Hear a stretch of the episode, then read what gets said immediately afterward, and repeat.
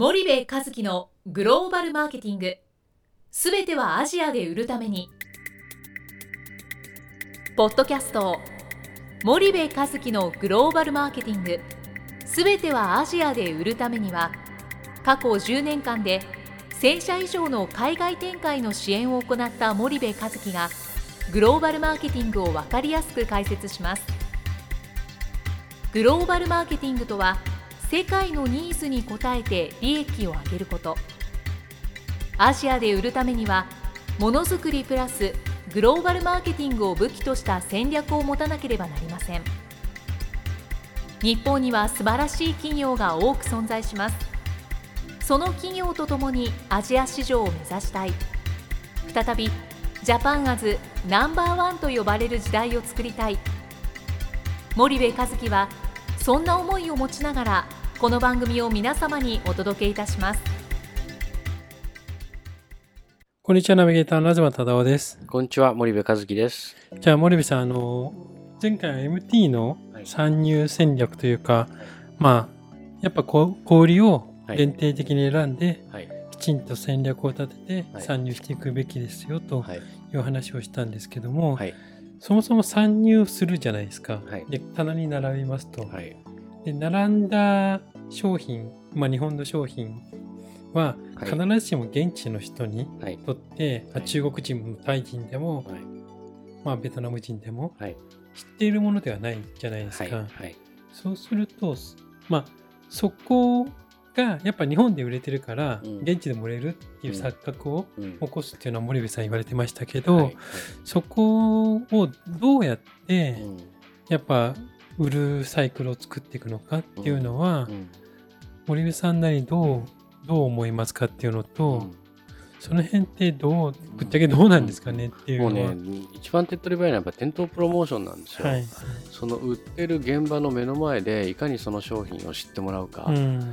で棚に何千点何千種類って商品置いてあるわけじゃないですか、はい小売りに行ったらねでスーパーまで行ったら何万種類だし、うんうんそうするとその中で自分たちの商品を手に取ってもらうためのプロモーションをやっぱりメーカーがやらないと認知度ゼロと思ってやった方がいいと思うんですよ、うん。で例えば日本のねコンビニに行ってね僕はね、えっと、明治のねミルクチョコレートがないと困るんですよはい。森永のミルクキャラメル置いてないと困るんですよ、はい。ハイチュウが置いてないと困るうん。ね、えーロッテのガーナチョコ置いてないと困る。これ多分日本人みんな困るわけじゃないですか。はいけど中国人やタイ人やベトナム人やインドネシア人やフィリピン人にとっては、その森永のハイチュウが置いてなかろうが、えーロッテのガーナチョコが置いてなかろうが、うんうんまあ基本困らないわけですよね。はいでそうすると彼らの国に行ってその商品を標準化させてデフォルト化させてうん置いてなかったら困るっていう世界観を作ろうと思ってるわけですよね。はい。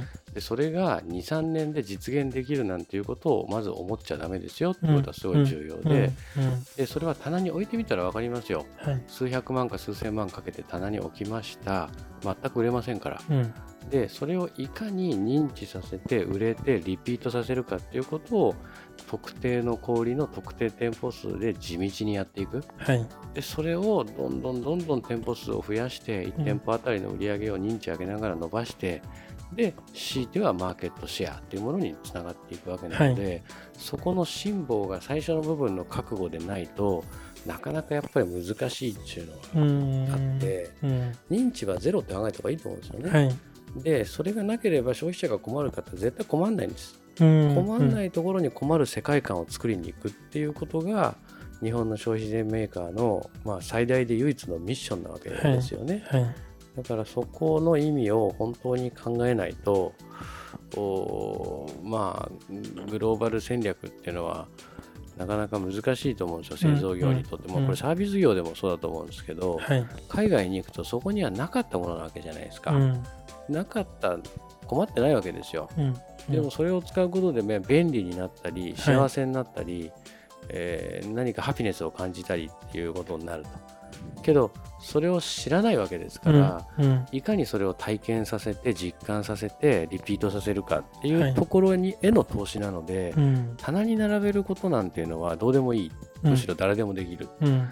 その後の方がすごい重要だっていうのがまあ本質論のところなんですけどね。うん。そうすると、やっぱり知らないものをまず知ってもらうことから始めないとうんどうにもならないでしならないょっていうことですよね。はいうん。でよくあるのが、まあ、並べたんだけどやっぱコストが高いよねとか、はい。はい。まあ、下げるためにパッケージの入り数変えなきゃねとかっていううん。試行錯誤が生まれてくるわけじゃないですか。はい。でできればこういう試行錯誤は置く前に済ませておいてほしい。うん。うなんでかってす置く前に分かる話だから。はいでそれは済ませた上で置きますと。うん。純粋に認知活動っていうものを店頭プロモーションでやるっていうことにやっぱり置いた後はフォーカスしたい、はいはい。置いた後にやっぱりパッケージのデザインがとかね。うん。やっぱり入り数がとかやっぱり値段がとかっていうことを置いた後の若干の調整はいいですけど根本的な調整が入るんだとするとそれはあの間違いですよね。うんうんうんそうするとまあ DTL をはい、認知をさせる普及活動を地道にやっていくしかないと。そうですね。でその、まあ、ブレイクイーブンなのかうん。どっかで一気に広まるっていうタイミングがうん来ると思うんですけど、やっぱそれは地道な活動をやっていって、どっかのタイミングでうん。広まるっていうのを待つしかないってことなんですよね。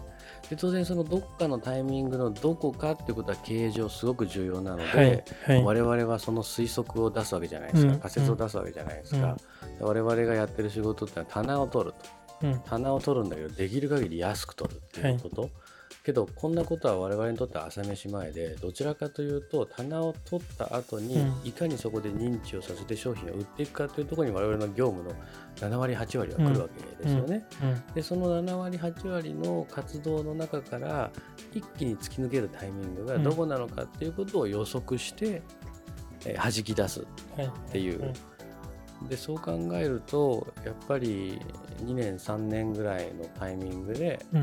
弾き出るっていうはい。タイミングになると思うんですよね、どんなに早くてもね、でそこまでの辛抱うん。根気っていうのはやっぱり一つあるし店頭プロモーション大変ですからね、うん。うん。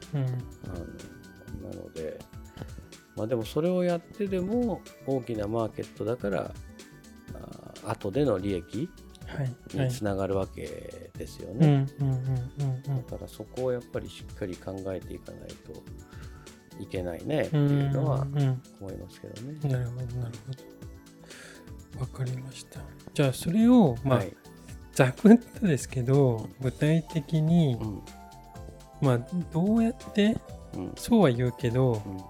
どうやってやったらいいのとか、うんまあそれをどのタイミングでどこまでセッティングしたらいいのとか、まあ、ぐちょっと細かいうん。話にで悩みを抱えている人もいると思うんですけど、うん。大枠のアドバイスでいいので、うん堀部さんなりにうん。ちょっとどういうスタンスでやったらいいのかどうかっていうのはあるんですよか。まあ、あのこのポッドキャストはねリスナーの半分がねあの 競合さんだからね あの大手の言えるところと言える。大手のごさたとの方とか聞いてるからね。まああれなんだけどあの消費財メーカーさんの方聞いてて僕がこの何回かで話してることがまああの全くピンとこないってなるともう自力ではこれは無理ですよ。はいはい。だって知識つけるのに、うん。やっぱあの僕15年やってますからね、はい。それぐらい時間かかってくるし、あのそれはもう無理なので、うんうん。あの電話くださいってい。うのは一つですよね。はい。でおなんかピンときてるよと、うん。なるほど。って思った人はおそらくう頑張れる。うん。できるできないかは分からない、うん。ただ頑張れると思うんですよ。でそういう人に向けてお話をすると大枠では、えっと、まず MT のそのスーパー系なのかドラッグ系なのかコンビニ系なのか、うんどの系統に自分たちの商品が最もマッチしているのかっていうのを選定します。はいはいでそれを選定したらその例えばドラッグ系だったらドラッグ系の中の上位3社のうちの1社うん。もしくは2社、うん。どこと最初やっていくのかっていうことを決めますと。うん。で向こうも独占くれるって言ったら力入れてくれますから、はい。でどうせ1000店舗なんかに置いて売れなかったら返品の山でえらいことになるわけだから、300店舗ぐらいにフォーカスをして特定エリアの特定店舗。うんうん。そこのリスティングフィーをできる限りね値値下げをさせてそこに置きますと。うん。でそこに置いて店頭プロモーションでその300店舗の1店舗あたりの売り上げをとにかく上げるっていうことを半年間集中します、うんうん。でそれがある一定の基準に上がると小売側が店舗数を増やしていこうよって言ってきますとはい。でそうすると300店舗500店舗700店舗1000店舗2000店舗に上げていくとうん。うん。で、えー上げてった増えてった店舗の1店舗あたりの売り上げを店頭プロモーションでどんどん上げていく、うん。でそこまで来るとだいぶ認知がされるってことになるので、そんなに頻繁に店頭プロモーションもやらなくてよくなると、はいまあ、。回数が減りますとうん。やるべき店舗が減りますとうん。でそのタイミングになってくると別の小売から声がかかってくるはい。リスティングフィーいらないからうちの小売に置いてくれうん。もしくはリスティングフィー安くするからうちの小売に置いてくれ、はい。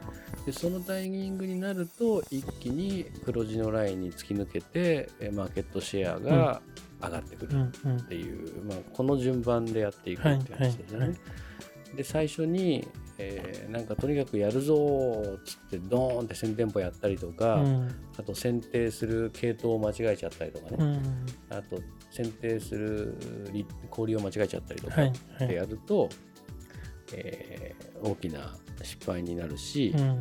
あと置いてからうわダメだったっていう風なことに気づかないことうん価格商品が本当に認知されるのか、価格が本当に合ってるのかうん。あーっていうことはもう大前提として、えー入れる前にはい。はい。整理をしておくうん。っていう流れじゃないかなとう思うんですけどね。ん。わかりました。はい、じゃあ、ちょっと今日は時間が来ましたので、これまでにしたいと思います。はい森部さん、ありがとうございました。はい、ありがとうございました。本日のポッドキャストはいかがでしたか？番組では森部和樹への質問をお待ちしておりますご質問は podcast アットマーク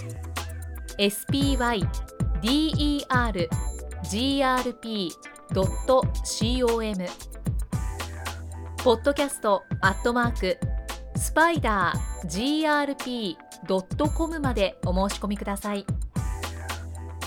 たくさんのご質問をお待ちしております。それではまた次回お目にかかりましょう。